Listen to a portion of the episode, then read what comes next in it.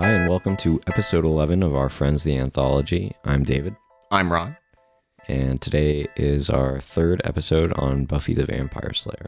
That's correct. And this week we'll be talking about season 5, episode 16, The Body. Spoiler alert, it's about a body. You're not wrong. Let's get right into it. Sure. So I chose this episode because I think it's one of the all-time great Buffy episodes and I just think that it just shows that Buffy doesn't have to stick to a monster of the week formula, that it, it takes chances and it really switches it up. I mean, this episode is unlike any other episode in the series. Okay, that's interesting because when I was watching it, I was thinking, wow, this show evolved a lot since season four. No, but I guess this is just kind of a standalone. Yeah. Yeah, I would say it, it's very different. First of all, it's written and directed by Joss Whedon. Okay. He typically directs, uh, I think, the series finale, the season finales, and so not that not that other directors aren't as talented as Joss, but the fact that Joss helmed this one, it was a very personal episode for him. Huh. I think that he had lost his mother Oh, wow. at some point before that, and so a lot of this was kind of based on his experiences and uh, his, how he has experienced loss.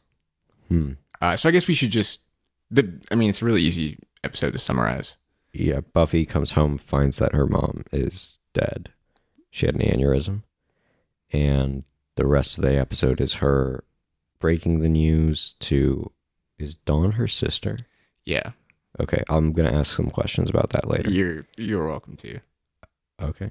Not like bad questions. I just No, no, no, I know. Just have things I don't understand. Yeah, no, I Okay. as I was watching this episode, I was thinking, oh gosh, this is gonna be.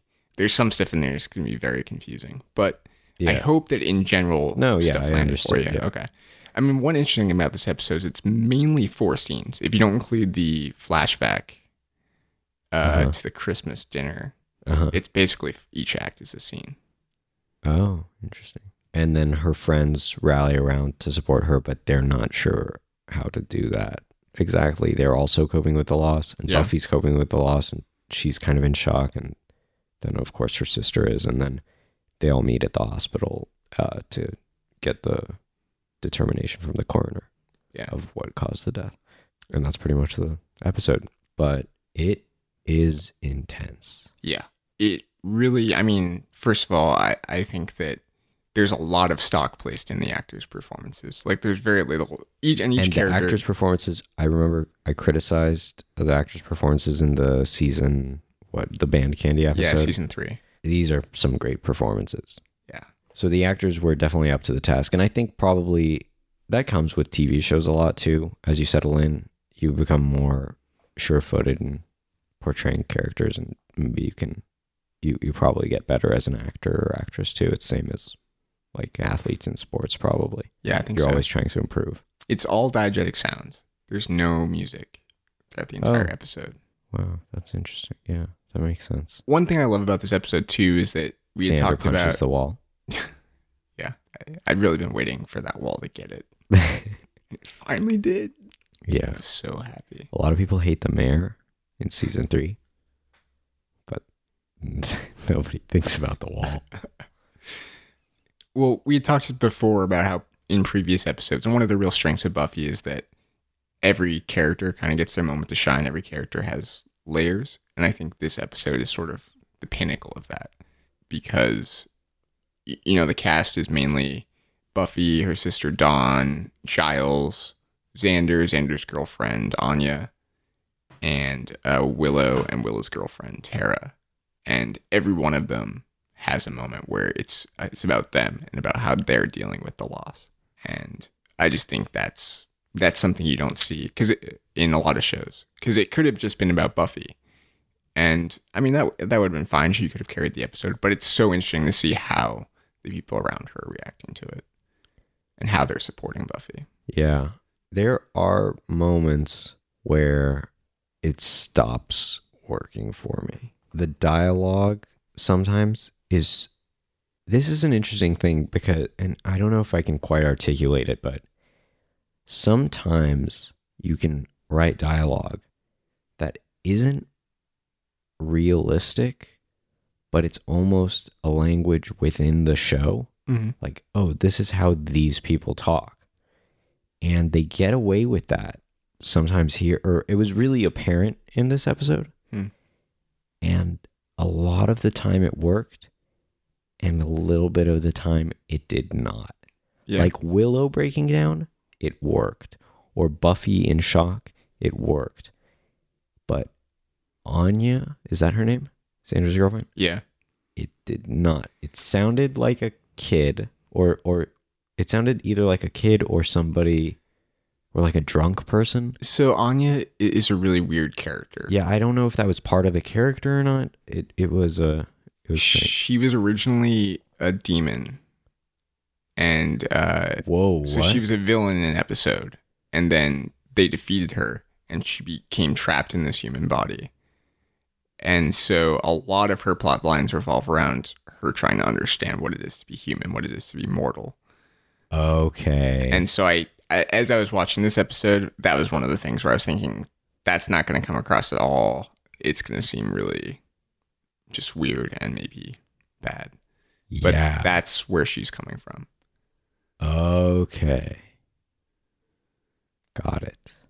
Yeah, and I I didn't brief you on this kind of stuff ahead of time cuz can i ask a question? Going Sure. back to the hush episode? Uh-huh. he's date he knows he's dating a demon but he hates and doesn't trust the the vampire dude? Yeah. It's explain that. I don't remember I honestly don't remember how Xander and Anya's relationship starts okay and at what point he trusted her. It's it's a long complicated history and they're together I think until the end. I want to say until the end of the show. oh wow I think even So- even knowing that about Anya, that her moments Yes, sometimes are still a little I off. think they just played up the idea of like when you're in shock, you you stop kind of making sense. Yeah. But I think they at times went a little beyond. yeah. Like I think there's a part where he pun- when he punches the wall and what's her what's Willow's girlfriend's name? Tara? Tara, yeah. he punches Xander punches the wall and then he's his hands bleeding and they're all looking at it and then Tara comes in and then she goes you you're hurting or you it hurts and smiles or something like that Yeah. do you know what I'm talking about Yeah. No, that moment I don't get it for me too. yeah have we ever talked about movies that are on you're not on the same wavelength. No, I don't think so. there are some movies that bad or good but usually usually they're bad considered bad movies. It's almost like you aren't in on the joke when you're watching them. It's almost like you're supposed you feel like you are missing something as the movie's going on. It's bad or it's like not clear in a way that it just confuses you because it doesn't seem it seems deliberate Right. It's worse than something just not having. Yeah, it's not like an Ed Wood purpose. movie where you're like, oh, he's a bad filmmaker. Right. It's yeah. like bad in a way where, okay, so like a great example, the movie Neighbors from John G. Avildsen. Hmm. I just don't understand that movie. Something is going on in that movie that does defies my way of understanding movie. I don't know what it's going, or I don't, I'm not explaining myself well. but- No, it makes sense. I think that the opposite of that for me is the opening scene with Buffy. yeah, Right after she sees the body, because everything is crystal clear, and it really puts uh, the camera work, especially in that opening scene, is incredible. yeah. Brilliant, like really well thought out, really well Yeah. edited. Also in the morgue when she's going, they like shoot it like a horror movie. Yeah, I like that. There's Okay. just a lot of really smart things about this episode. And there's like a thing where you want to be able to do that because that's what film is. Like you want to make your like your brain on the screen, the, the image in your brain on the screen. And if you're really unique, I mean, it's what Wes Anderson does. He is Right. a unique point of view. And if you can understand, like people talk weird in his movie, you know what I mean? Right. and then but you're just in on it or Coen Brothers movies like Yeah. The Big Lebowski. And for for sometimes that's what's happening in this in this episode of Buffy, and then sometimes it's not. It's where you're like, wait, I don't get how these people are acting. It's like doesn't seem human. You know what I mean? yeah. You have some questions for me, I think. Oh yeah. So how is Dawn related to Buffy? So Dawn is Buffy's sister, and like how? I kind of don't want to spoil it, Okay, don't spoil it then. Don't spoil it. Don't spoil it. Don't spoil it. You want me to tell you, and then I'll decide if I cut it out later. No, I'm saying don't spoil it for me. Oh, really? yeah. You think you're gonna watch more Buffy? I don't know. Okay. But The uh, the experiment's not over yet. Okay. It's interesting. It's really. Okay, don't say. Yeah. don't. Okay. Okay. Okay. All right. So, I also love the stuff they do where it's Buffy like fantasy things. Yeah. But the one time it doesn't work is when she reimagines what the doctor is saying. Hmm. I like that moment where, where the doctor's he's talking to her and she's saying, And the audio's know- not synced. I think they do something like that. "Yeah."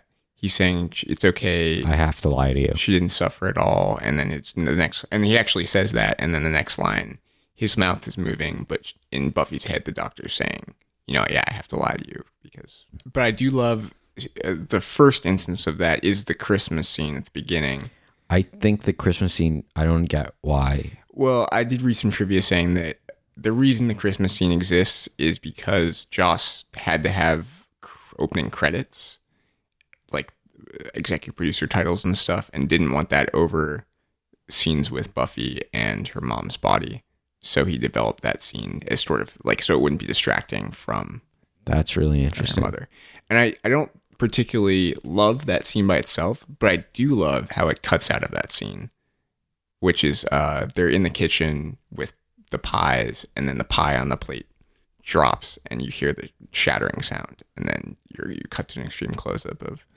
buffy's mom's face it was very startling i thought and just effective Yeah. I also think that the entire Michelle Trachtenberg story, or Dawn, what's her name? Dawn. Yeah Oh, I hate her nickname from Willow. oh donna Dawnie. dawnie yeah That's dumb. It's like nicknames where the name is longer are really stupid, which is pretty much every hockey nickname. Anyway, I thought of you when Willow had her line about Santa Claus, and oh yeah, because we had talked I about just- that in yeah. episode. I noticed that too. Also, I love, yeah, I do love the whole thing with the vampire thing. I was like, my heart was beating a little. Oh, cool. Yeah, I was like, oh, that's cool, and it like, it on, it reminds you, hey, this is still Buffy the Vampire Slayer, but it's also a much more serious, and it feels so high stakes in that moment. And I don't know if it's because the whole episode is so grounded, and then I also love that.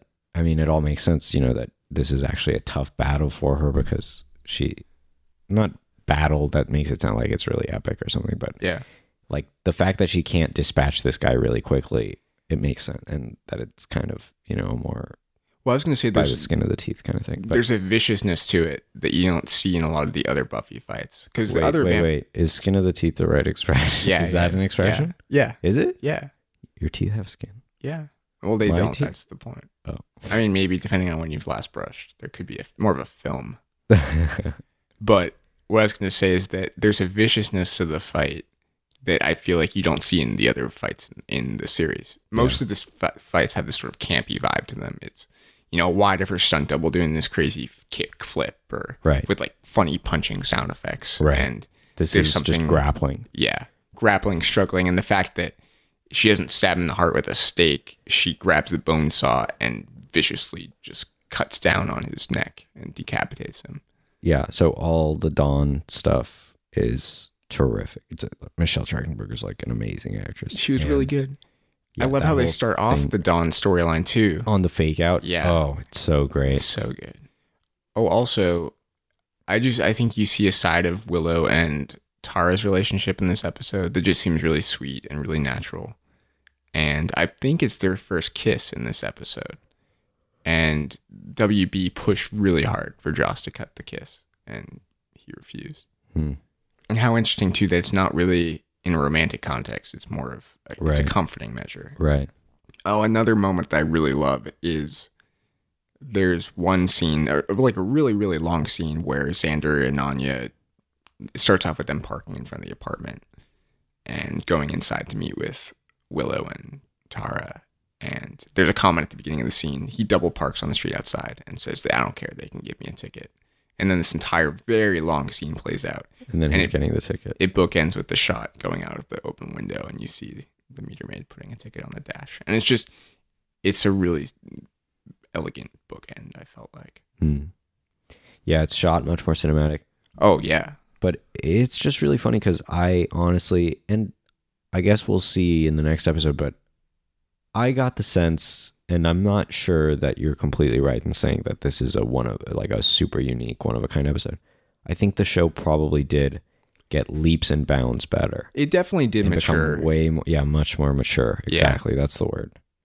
Uh, I just think I don't think necessarily Buffy is I'm always. sure not all the yeah. I'm sure it's always Buffy the Vampire Slayer, kind of the same. I mean, Buffy has always tackled very, especially as it went along, started to tackle more and more mature subject matter.